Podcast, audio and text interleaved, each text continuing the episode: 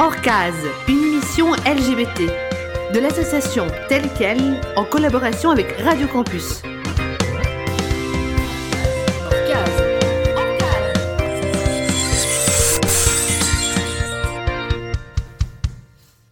Bonsoir et bienvenue à l'émission Orcase. Avec ce soir, on a Valérie comme animatrice. Bonsoir. Bonsoir. Moi-même, Marine.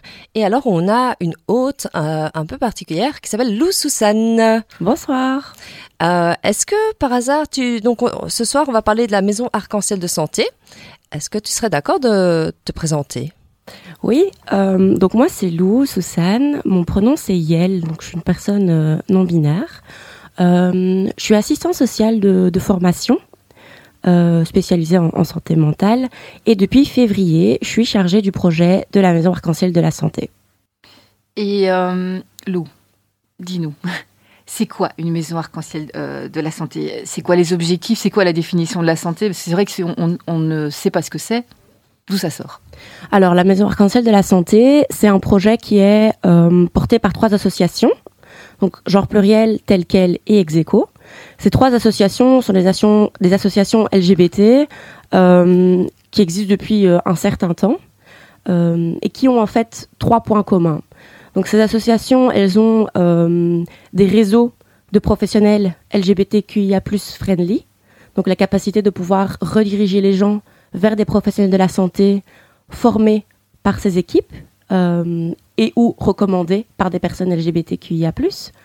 Euh, Il y a aussi euh, la formation, du coup, de futurs professionnels et de professionnels euh, au sens large, donc psychomédico-sociaux.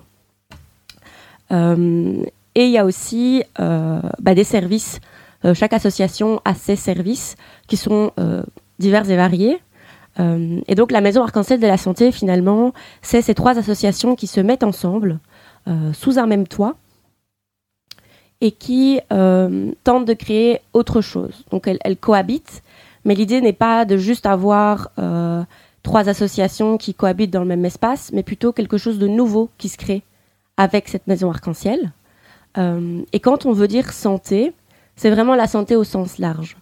Donc c'est euh, à la fois la santé euh, physique et sexuelle. Donc euh, par exemple, il y a des dépistages euh, pour les hommes qui ont des relations euh, sexuelles avec d'autres hommes qui sont organisés par Execo. Donc ça c'est un aspect de la santé. Mais il y a aussi la santé mentale. Donc genre pluriel euh, et Execo euh, ont des consultations psycho et sexothérapeutiques. Et du coup, donc ça c'est aussi une manière de prendre soin de sa santé. Mais ça peut aussi, selon nous, assister à un cours de yoga, participer à une journée euh, jeu de société. euh, enfin voilà, on estime que la santé, c'est vraiment prendre soin de soi. Euh, ça veut dire finalement quelque chose de différent pour chaque personne. Et c'est ça qu'on veut mettre en avant aussi, c'est que nous, on ne sait pas ce que c'est la santé. Enfin, évidemment, on a, on a quand même une petite idée, J'espère, oui. mais euh, ce sont vraiment les gens euh, qui savent ce qui peut, euh, ce qui peut les aider finalement. Donc, c'est s'appuyer sur les communautés, en fait, euh, leurs besoins et leurs envies. C'est ça. Et du coup, euh, les trois associations sont vraiment très fort portées par des volontaires. Donc, quand on dit volontaires, c'est des personnes issues des communautés LGBTQIA+, euh, qui amènent bah, ce dont, selon eux, la communauté a besoin. Alors, évidemment, ils peuvent pas représenter toute la communauté qui est super vaste, mais amener en tout cas leurs besoins à LE, leurs envies, pour pouvoir euh, partir de quelque chose euh, qui est le plus, euh, le plus juste possible, on espère, et pas construire des projets et construire des services sans avoir l'opinion des gens qui vont pouvoir profiter de ces services. Ok, et euh, ce projet, il n'est pas sorti de nulle part. Je suppose qu'il a un historique, il a une origine, une évolution. Tu peux nous en parler un petit peu? Alors, euh, c'est difficile de, de faire la, la vraie euh, timeline du projet, parce que tout a été, j'ai l'impression, assez vite. Euh, mais grosso modo, euh, avant le confinement, il y a eu des, ateliers, des groupes de réflexion euh, qui, à la base, ont été organisés par Execo, mais où ils ont invité des associations LGBTQIA+, à réfléchir à la question de la santé de cette communauté. Et bah, en fait, de là a émergé l'idée que bah, quelque chose qui serait intégrale pour toute la communauté et pas juste pour, par exemple, les hommes gays, bi, etc., ou seulement les personnes trans et intersexes, mais vraiment toute la communauté sous un même toit, dans un même service. on aurait besoin de ça, des services plus spécifiques euh, et du coup, quand je dis que ça a été vite, c'est que bah, les associations étaient d'accord pour dire que ce serait vraiment une super idée, mais je pense que euh, on pensait pas que ça irait euh, aussi vite, puisque dans le même temps, plus ou moins un petit peu après, euh, on a on a eu l'autorisation de la ville de Bruxelles d'occuper un lieu qui est les Grands Carmes. Et du coup, ce lieu, euh, c'est un, centre un centre communautaire LGBTQIA+, qui, euh, qui se trouve donc au 20-22 rue des Grands Carmes, donc à Mille-Bruxelles. Euh, et donc là, c'est un, ancien squat que la ville de Bruxelles a racheté. et la ville de Bruxelles a lancé un appel en disant, ben voilà, pendant deux ans, des associations peuvent occuper cet énorme lieu. Euh, on a répondu euh, à l'appel euh, à l'appel à projet. Et donc, quand je dis on, c'est les trois associations, donc genre pluriel tel quel et Execo, mais aussi la fédération, la Rainbow House. et donc, on a répondu à ce lieu, à, ce, à cet appel à projet pour ce lieu. et on, est venu du coup dans ce même moment de dire bah ok, bah, c'est super, on, a ce lieu, profitons-en. Et ça a été vraiment un accélérateur pour le pour le développement en fait du projet. Voilà. Ça me paraît effectivement, c'est un projet d'envergure quand même. Hein. donc c'est, c'est, elle est marrant et en même temps interpellant de se dire que un projet peut se mettre en place parce qu'un lieu se libère. Mais donc c'est un, bail provisoire, si j'ai bien compris, pour le moment, pour deux ans. Ouais. Une petite idée de ce qui va se passer ensuite ou euh? Alors, euh, ouais, donc c'est un, une occupation temporaire. Donc ça veut dire que en attendant de, de faire les, les, vrais gros travaux, puisque c'est vraiment un, vieux lieu euh, qui est quand même assez assez abîmé. Euh, il y a une partie quand même qui a été rénovée, donc euh, pas de panique. Les endroits où on reçoit les gens en consultation, etc., ils sont rénovés, ils sont propres. Mais il y a une partie là où il y a plus des événements euh, culturels où on n'a pas encore eu l'occasion de faire les rénovations et des parties qui sont pas accessibles pour ces raisons-là aussi, pour des questions de sécurité. donc en décembre 2024, nous, on est censé quitter les lieux puisque les travaux devraient commencer en décembre 2024. On cherche euh, une solution pour pouvoir continuer à exister euh, pendant le laps de temps que les travaux euh, prendront. Donc ça, on est vraiment en train de, chercher des solutions. et de décembre 2024 à 2028, je ne sais pas quel mois, mais de toute façon, les travaux, ça prend du temps. Mhm pendant ce temps-là, donc la ville de Bruxelles va faire les travaux. Ces travaux sont faits quand même, euh, c'est important de le dire, ils sont faits à base de nos envies. Donc les quatre euh, associations ont pu se poser avec les architectes. Donc il y a un concours d'architectes qui a, qui a lieu, euh, où du coup, je ne sais plus combien, mais peut-être une dizaine ou peut-être plus même d'architectes ont pu visiter les lieux, ont pu entendre ce que nous on imaginait pour ce lieu. Donc vraiment à quoi il serait servi si c'est nous qui avions la chance de revenir, et on a été entendu là-dessus. Donc a priori, là, les plans, euh, les projets vont être votés euh, la semaine prochaine. Les, les, plans sont construits sur nos idées à nous, puisque ce lieu, euh, l'idée c'est vraiment que ce soit un centre communautaire vraiment assez important, avec une partie du coup toujours maison arc-en-ciel de la santé, une partie plus événementielle, du coworking pour différentes associations euh, LGBTQIA+, mais aussi peut-être une partie logement, enfin voilà. Euh, donc on ne peut jamais, on peut pas trop s'avancer, mais c'est plutôt encourageant, on va dire, de savoir que nos idées pour le futur de ce lieu ont été entendus et donc on a espoir euh, de pouvoir euh, y revenir. Y revenir, tout à fait. C'est ça. Et pour ceux, qui, ceux et celles qui nous écoutent, si jamais vous avez des locaux à disponibles pendant 4 ans, donc de 2024 à 2028, de nouveau pour un hébergement provisoire, ouais, ce serait le bienvenu. Hein. Vous pouvez nous contacter. et euh, voilà. Alors, euh, tu as parlé de la maison arc-en-ciel de santé qui regroupait donc euh, plusieurs associations. Est-ce qu'ils ont les mêmes objets sociaux, ces associations? Alors non, pas du tout. Donc c'est vraiment trois assez grosses associations, si je, si je peux le dire.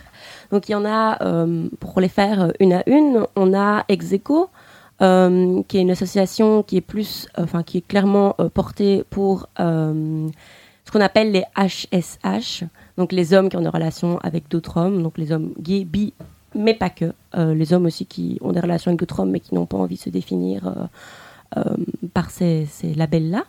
Euh, Execo, à la base, c'est plus une, euh, une, association de promotion de la santé, donc qui est quand même née dans le contexte de l'épidémie du VIH.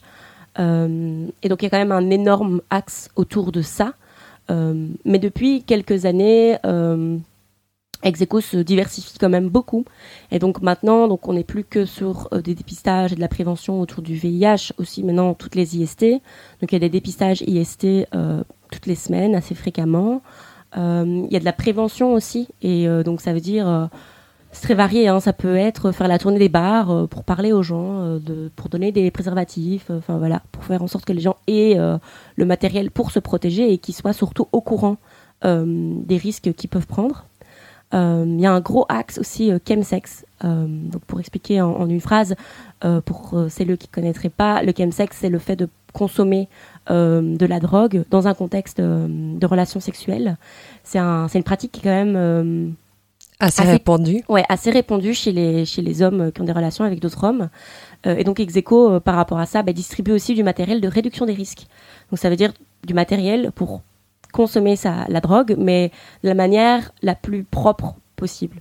Alors on va pas dire euh, safe, euh, c'est pas sans risque, mais en, tout cas que les gens sachent qu'en consommant, ils, bah déjà les informer de, des risques et ensuite leur donner le matériel pour faire en sorte que ce soit le moins, euh, le moins dangereux possible vu les conditions. Il y a aussi du coup un accompagnement par rapport au chemsex, des groupes de parole, etc. pour les gens qui voudraient euh, se remettre en question par rapport à leur consommation, peut-être arrêter, peut-être diminuer, euh, mais toujours dans une idée de ne pas juger les gens et de ne pas euh, prétendre qu'on sait ce qui est mieux pour eux. et il y a aussi du coup tout un pan plus social avec des activités, je l'ai mentionné tout à l'heure, du yoga, des activités jeux société, des sorties culturelles, pour un petit peu à réapprendre à passer des bons moments, à socialiser, mais sans forcément un contexte de fête, d'alcool, de drogue, de sexe, mais juste tout simplement euh, passer du temps ensemble et, réapprendre tout ça. ça, c'est pour euh, Execo. Euh, tel quel, c'est aussi une association qui est du coup il y a une partie plus éducation permanente, donc par là on entend quelque chose de plus culturel avec bah, des festivals, avec le podcast, plein plein d'activités organisées il y a vraiment euh, des, plein d'activités. je sais pas, je sais pas les citer là. Il y en a tellement que c'est impossible. Tu travailles beaucoup sur projet en fait. C'est ça. Voilà. Et euh, et aussi euh, du coup avec un, un, service social, avec des, des permanences sociales aussi, et donc et aussi du coup le projet Go to Gynéco. qui permet de sensibiliser les femmes lesbiennes, bi, éco à, à, la, à la santé sexuelle en fait. À santé tout court. À la santé tout court, ouais. Euh, Et les permanences sociales de tel quel ouais, comme, ont lieu aussi, sont décentralisées aussi à la, à la Maison Arc-en-Ciel de la Santé. Oui, tout à fait. Donc les permanences de tel quel, elles, ont bien lieu euh, à la Max. Euh, et alors, donc, ex je disais tout à l'heure, plus pour les hommes qui ont des relations avec d'autres hommes, tel quel est plus, plus diversifié, on va dire, plus, plus large. Donc c'est plus pour toute la communauté LGBT qu'il y a plus. Euh, avec du coup Go to Gynéco qui est plus un focus euh, sur les femmes lesbiennes, bi, éco, donc pas que, euh, aussi les personnes, les personnes à vulve en fait, donc les personnes non binaires, les personnes trans qui, qui, qui, ont un utérus, qui ont une vulve et qui pourraient avoir besoin de conseils concernant leur santé. Et alors, le dernier, donc c'est Genre Pluriel. Genre Pluriel, c'est une association qui se concentre sur les personnes transgenres et intersexes avec aussi du coup un, réseau, comme je l'ai dit, euh, euh, plus tôt, donc un réseau de professionnels. Donc c'est le réseau euh, Transinter belge, où des professionnels de la santé, mais pas que, des professionnels de manière générale, tout en Belgique, travaillent avec avec Genre Pluriel. sont formés par Genre Pluriel sur les questions de transidentité et d'intersexuation. et donc, du coup, il y a vraiment des suivis qui sont conjoints. Donc, un médecin qui peut se retrouver, je ne sais pas moi, à la Louvière, peut avoir un suivi en même temps avec une psychologue qui travaille à genre pluriel et travailler pour la même personne sur les mêmes sujets. Sauf que là, on aura un, axe plus médical et l'autre un, axe plus bah, psycho, psychologique. et donc, il y a des consultations psychologiques aussi. Euh, du soutien, euh, du soutien psychosocial de manière générale, euh, et aussi quelques activités, voilà. Ben, c'est beaucoup d'associations quand même avec des objets, on va dire, sociaux différents. Comment ça se co-construit ce projet? Alors, euh, bah, c'est pas évident parce qu'effectivement, comme tu l'as dit, euh, c'est trois associations avec beaucoup de personnes, beaucoup de volontaires, des publics quand même différents des cultures différentes. Donc chaque association a sa manière de, travailler, de voir les choses, etc. Euh, donc moi, c'est si ça mon, travail, euh, c'est de mettre ces associations ensemble, euh, de pouvoir les faire réfléchir ensemble concrètement et de créer quelque chose qui est plus, comme je l'ai dit tout à l'heure, plus que juste on partage les locaux et c'est tout, mais de pouvoir réfléchir ensemble, de pouvoir nourrir euh, les réflexions l'un de l'autre, de pouvoir partager euh, des savoirs. Il y a déjà eu des idées euh, qui ont été, enfin des envies qui ont été exprimées par rapport à des possibles moments d'échange. Donc on appelle ça des intervisions. Donc des moments entre personnes qui, travailleurs, volontaires, peu importe, personnes qui peuvent avoir, être en contact avec le public, bah, de pouvoir se réunir tous autour de la table, peu importe l'institution, et de réfléchir et de partager et de dire ok, et toi comment tu fais et par rapport à ce sujet-là, je suis pas à l'aise et euh, pouvoir vraiment échanger. Donc les choses se, se créent, je trouve, assez, assez rapidement. Euh, mon job, c'est aussi ça, c'est de comprendre les trois associations pour permettre aux associations de, ben, aussi grâce à moi qui fais le pont entre les trois, de pouvoir aider les associations à se comprendre euh, les unes les autres et de voir en fait les points communs et là où finalement leur travail se ressemble beaucoup et qu'est-ce qui pourrait être mis en commun et qu'est-ce qui pourrait être mutualisé. Euh, voilà. Et aussi, le, faut, je pense qu'il faut dire que euh, maintenant, euh, quand les personnes sonnent au numéro 20, donc là où se trouve la max, c'est moi la majorité du temps qui les accueille. Il y a un accueil pour tout le monde, donc peu importe si on va voir genre pluriel ex ou aux permanences de tel quel. Et donc les personnes se retrouvent bah, dans le même espace ça bouge beaucoup plus dans cette maison. Les portes sont de moins en moins fermées. Euh, je pense que ça, ça, aide beaucoup et le temps va, le temps va faire les choses aussi. Ben, c'est super ça. Alors Lou, on entend, on entend beaucoup parler de, de la maison arc-en-ciel de la, de la santé, mais pourquoi est-ce si important de regrouper des services de santé LGBTQIA+ sous un même toit? Alors, euh, il y a plusieurs, euh, plusieurs raisons. déjà, il y a un intérêt pour les associations en elles-mêmes. Euh, mais comme je l'ai dit, de partager les, mêmes espaces, ça permet de mieux travailler, euh, de se rencontrer, de se rendre compte qu'en fait on a des, des sujets, des thématiques, etc. en, commun et qu'on rencontre les mêmes difficultés. Euh, donc on peut mieux travailler en réseau. Mais surtout, pour moi, le plus important, c'est que la communauté LGBTQIA+, elle est hyper variée. Et en fait, on voudrait décloisonner euh, cette communauté. Parce que là, pour le moment, on a des services avec euh, des publics très précis. Donc, ah, euh, si t'es en gros, si t'es un homme gay ou bi, tu vas chez Execo. si t'es une personne trans, tu vas chez Genre Pluriel. Ok, mais alors si t'es un, une femme trans, ou si t'es un, un, un, homme trans gay, tu vas où? Mm-hmm. Et en fait, moi, j'ai pu me rendre compte, du coup, en faisant l'accueil, bah, euh, que j'accueillais euh, un jour une personne pour Execo pour aller voir euh, un psychologue. et le lendemain, la personne venait voir un autre psychologue de genre pluriel. Parce que c'était une personne trans, un homme trans et gay. Et donc, du coup, bah, il avait accès aux deux services. donc là, on parle de psychologue, mais ça peut aussi être une personne qui va en consultation psy chez Genre Pluriel, mais qui va faire un dépistage euh, chez Execo par exemple.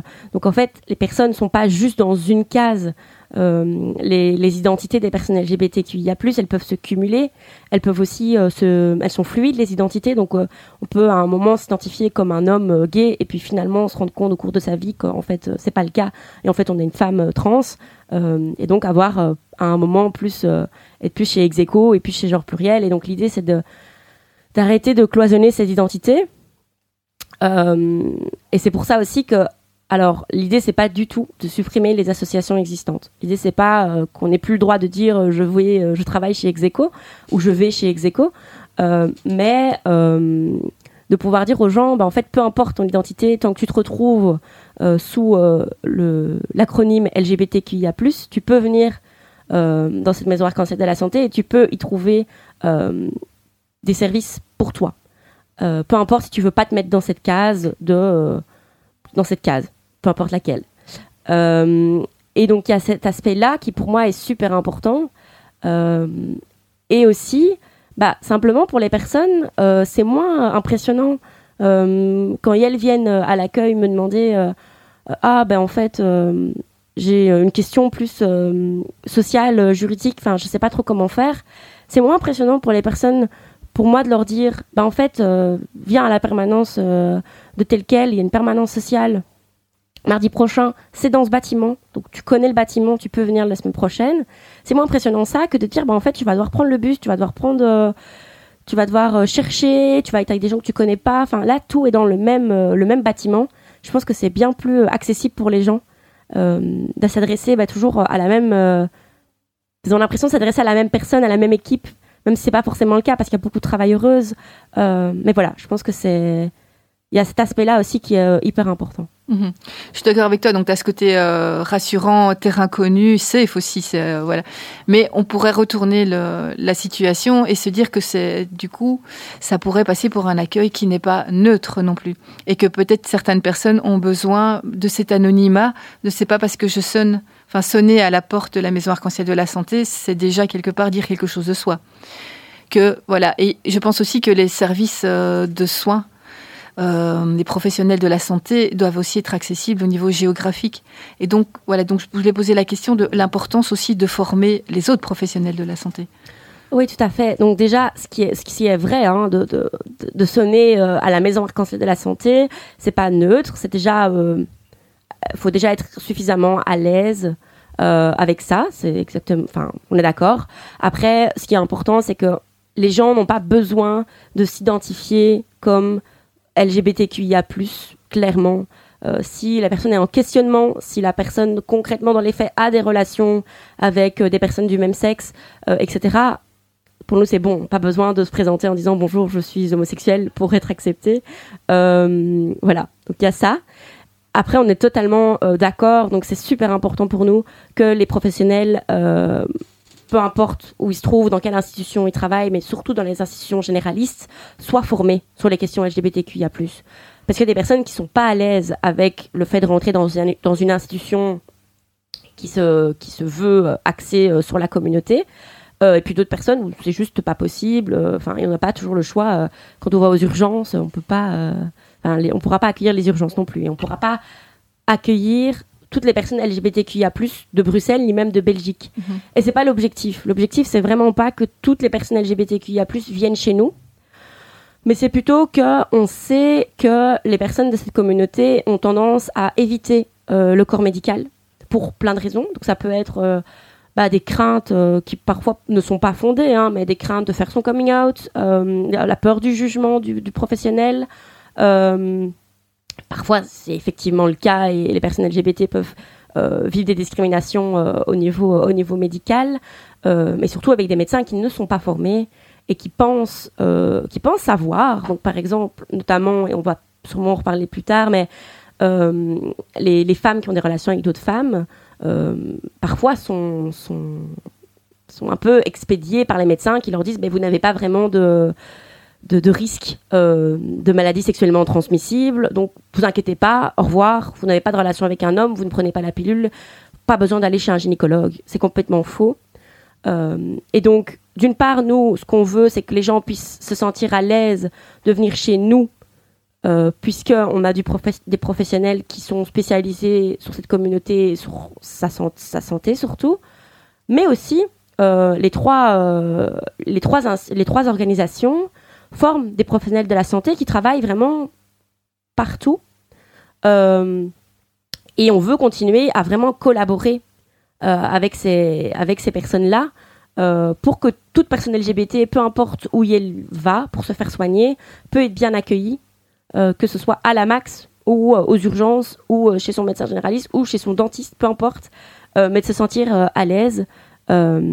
Et c'est pour ça qu'on a aussi que les associations ont des réseaux de professionnels LGBTQIA+ friendly, c'est pour pouvoir rediriger ailleurs, parce qu'on ne peut pas tout faire et on ne veut pas tout faire.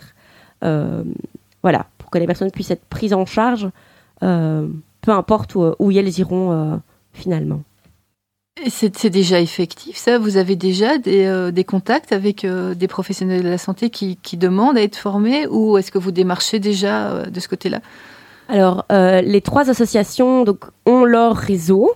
donc GoToGynéco, le réseau, donc ça c'est donc c'est un projet de tel quel pour les femmes FSF, comme je l'ai dit plus tôt. Euh, le réseau Transinter belge de genre pluriel. Et pour Execo, il y a très très bons médecins, euh, donc TTBM. Et donc, euh, oui, il y a des formations assez fréquemment. même là, j'ai mentionné l'aspect plus santé, puisque c'est plus le sujet de la Max, mais les associations forment aussi des policiers, des, des agents communaux. Enfin, voilà. Donc, oui, oui, il y a des, des formations qui sont, qui sont faites, qui sont données assez régulièrement. Euh, donc pas par la Max en tant que telle, puisque la Max est un projet vraiment euh, tout récent, mais les trois, les trois associations pardon, de leur côté euh, forment régulièrement des professionnels de la santé et ces réseaux sont quand même très très riches. Quoi. Et juste petite précision, c'est en fait on donne souvent les, les, trois associations donnent les formations en même temps de manière qui se suivent pour avoir justement une formation qui est plus complète. Donc ça, c'est quelque chose qui est aussi intéressant, qui n'existait pas avant. Euh, et qui, existe que depuis quelques années euh, grâce à justement les synergies entre associations LGBTQIA+.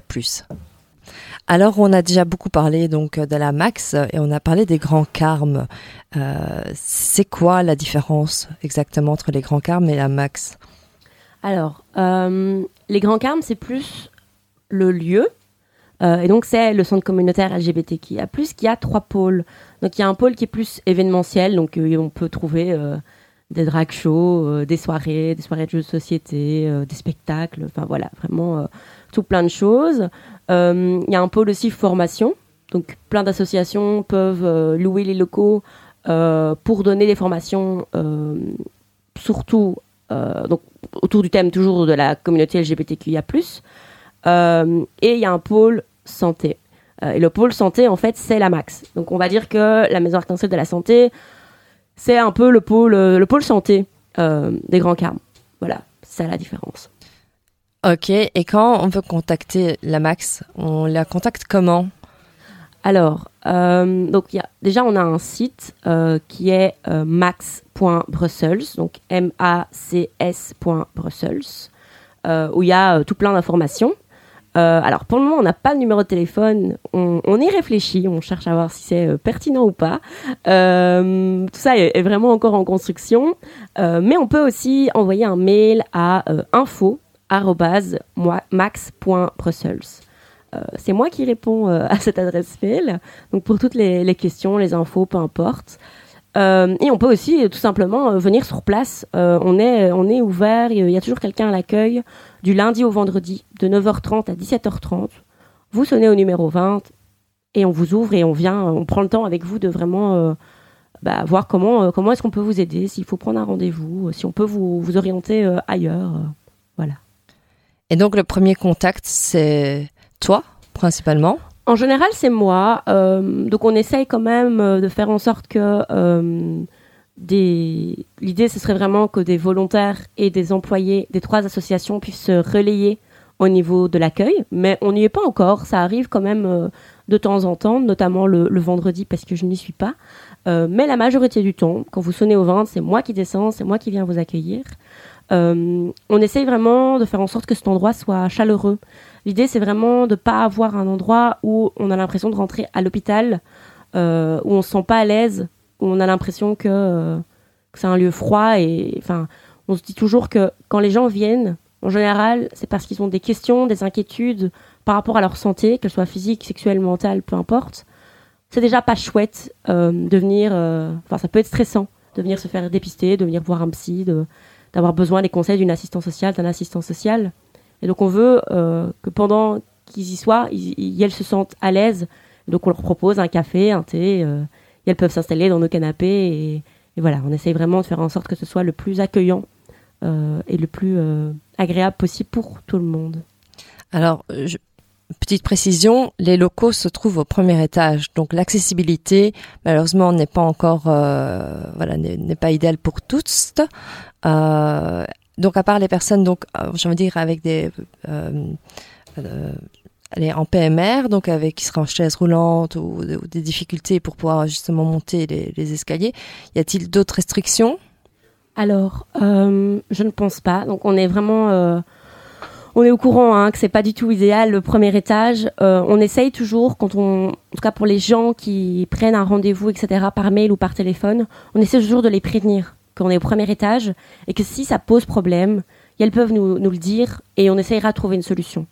Euh, l'idée, c'est vraiment que tout le monde puisse accéder euh, à nos services et donc évidemment pas d'exclure directement une partie de la population. à ma connaissance, non. Pour d'autres personnes, il n'y a pas de restriction. On espère que qu'après les travaux, on aura euh, des bâtiments qui seront complètement accessibles au PMR. J'imagine que ça a été, euh, que ça a été réfléchi euh, comme ça en tout cas, puisque c'est vraiment un de nos, un de nos objectifs en fait, c'est d'être vraiment intersectionnel. Donc de faire attention à la fois à la communauté LGBTQIA+, mais tout en sachant que dans cette communauté, ben, on a des personnes qui sont, ben, qui sont handicapées, on a des personnes qui sont grosses, on a des personnes euh, racisés, euh, avec des déficiences visuelles, avec des déficiences intellectuelles, euh, des personnes plus âgées. Enfin voilà, on essaye vraiment de, prendre tout ça en compte dans l'aménagement de nos locaux et dans la proposition de, nos services, en tout cas, que, toutes les personnes qui, que toute personne en fait, tout simplement, puisse, puisse venir nous voir et puisse accéder à nos services et de pas mettre encore des barrières et encore des limites pour l'accessibilité aux soins de santé. On en a parlé euh, précédemment sur les, perspectives et les projets de la Max au-delà de, du bâtiment. Alors, au-delà du bâtiment, qui est important, mais c'est vrai que ce n'est pas, ce n'est pas tout, euh, on est en train vraiment euh, de créer une offre pour les femmes lesbiennes, bi et co. Donc, parce que pour le moment, il n'y a rien qui existe à Bruxelles. Je ne sais même pas si quelque chose existe en Belgique. Euh, mais comme je l'ai dit tout à l'heure, euh, bah, ces femmes, ces personnes en général, euh, ne vont pas chez le médecin parce qu'elles pensent ne pas être à risque et que les médecins ne sont pas forcément bien au courant. Alors qu'en fait, j'ai vu les chiffres hier, les femmes lesbiennes, bi elles contractent quatre fois plus d'IST que les femmes hétérosexuelles. Il y a pas mal aussi de, de, de, cancers, etc., chez ces femmes-là parce qu'elles ne se font pas dépister. Et donc, on, essaye vraiment là maintenant, ça commence à être vraiment concret, euh, d'offrir un service euh, de dépistage pour ces femmes-là au sein de la Maison Arc-en-Ciel de la Santé. C'est un projet qui nous tient euh, vraiment à cœur. donc voilà, on, est vraiment là-dessus. Et aussi, aussi en construction, on, est en train de collaborer avec une association qui offre des offres, qui offre des services de soins, mais beaucoup plus doux euh, par exemple, du reiki, des massages, du shiatsu, enfin voilà. Quelque chose un peu plus alternatif, un peu plus doux euh, et, moins, euh, et moins de la santé plus classique. et alors, le truc moins, peut-être moins, qui fait moins rêver, mais on, cherche vraiment à, se construire et à devenir éventuellement une maison médicale. pourquoi pas Vraiment quelque chose de plus, de plus formel. Voilà. Mhm. Il y a le, les centres social santé intégrés aussi qui, voilà. Oui, on a vraiment, on a vraiment plusieurs pistes devant nous euh, sur la forme que prendrait cette maison arc-en-ciel de la santé. On y réfléchit. Euh, voilà, tous ensemble, on, essaye de trouver euh, ce qui pourrait le mieux, le mieux nous convenir. D'accord. Et en parlant de tous ensemble, bah, il y a la Pride et donc vous êtes présents et présente à la Pride? Oui, tout Sous quelle forme? Alors, on va défiler. donc, ce sera la première fois que on y était, justement. On y était. On y était euh, justement le samedi 20. Euh, donc, tu parles d'un défilé. À la Pride, oui. Euh, oui, donc on défile pour la Pride tous ensemble. Donc, ça a été la première fois que les trois associations défilent ensemble pour la Maison Arc-en-Ciel de la Santé. Mhm. donc, ça va faire un bon gros bout du, cortège parce qu'il y a beaucoup de personnes, beaucoup de volontaires. et alors aussi, on est au, au Rainbow Village. Voilà, toute la journée pour présenter du coup les services et présenter la Max. Ok, super. Mais voilà. Alors, si je résume, n'hésite pas Lou à intervenir. Donc, Max, c'est une maison arc-en-ciel de santé qui se trouve dans les locaux des Grands Carmes, rue des Grands Carmes, numéro 20, 22, c'est bien ça? Oui. Ok. Euh, il y a un site internet, tu l'as déjà dit, max.bruxelles.be, c'est bien ça? Oui. Super. On peut naturellement te joindre également par email ou simplement venir euh, de, du lundi au vendredi de 9h30 à 17h30. À 17h30, super. L'offre qui est proposée pour le moment, c'est donc un accompagnement, mais pluridisciplinaire au niveau de toute personne des communautés LGBTQIA+, euh, simplement de pouvoir téléphoner, euh, sonner, pas téléphoner, mais pas encore, mais en tout cas sonner ou envoyer un email. Euh, et donc c'est principalement des services de première ligne, on est d'accord, euh, qui euh, permettra par la suite aussi d'être envoyé vers d'autres institutions, d'autres centres ou quoi que ce soit, pour si jamais il y a besoin d'un suivi sur du long terme ou pour des choses plus spécifiques. C'est bien ça? Tout à fait. Après les services, les suivis sur les longs termes sont possibles également au, au cours de la, enfin, au sein de la Max. Mais effectivement, il y a cette idée aussi qu'on puisse euh, rediriger euh, pour des, questions plus spécialisées ou, euh, ou dont on n'a pas les réponses, parce qu'on n'a pas toutes les réponses. Et donc, il y a donc trois réseaux qui existent, et donc il y a la possibilité de pouvoir aussi renvoyer là-bas, et également donc la possibilité d'être formé par l'ensemble des associations sur les thématiques de la santé LGBTQIA+. Tout à fait. Merci, très beau résumé. Oui, excellent résumé. Merci Marine. On n'a rien oublié. Non. Super. Et encore merci Lou. Avec plaisir, merci à vous. pour ta présence. Et puis euh, plein de bonnes choses pour la Max. Oui. À bientôt. Au revoir. Au revoir.